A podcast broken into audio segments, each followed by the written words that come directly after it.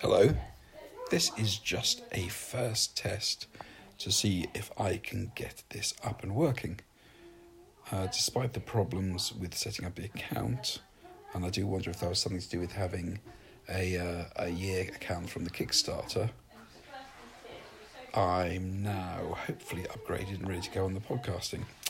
So this is just a test, it'll probably get deleted, but here goes nothing.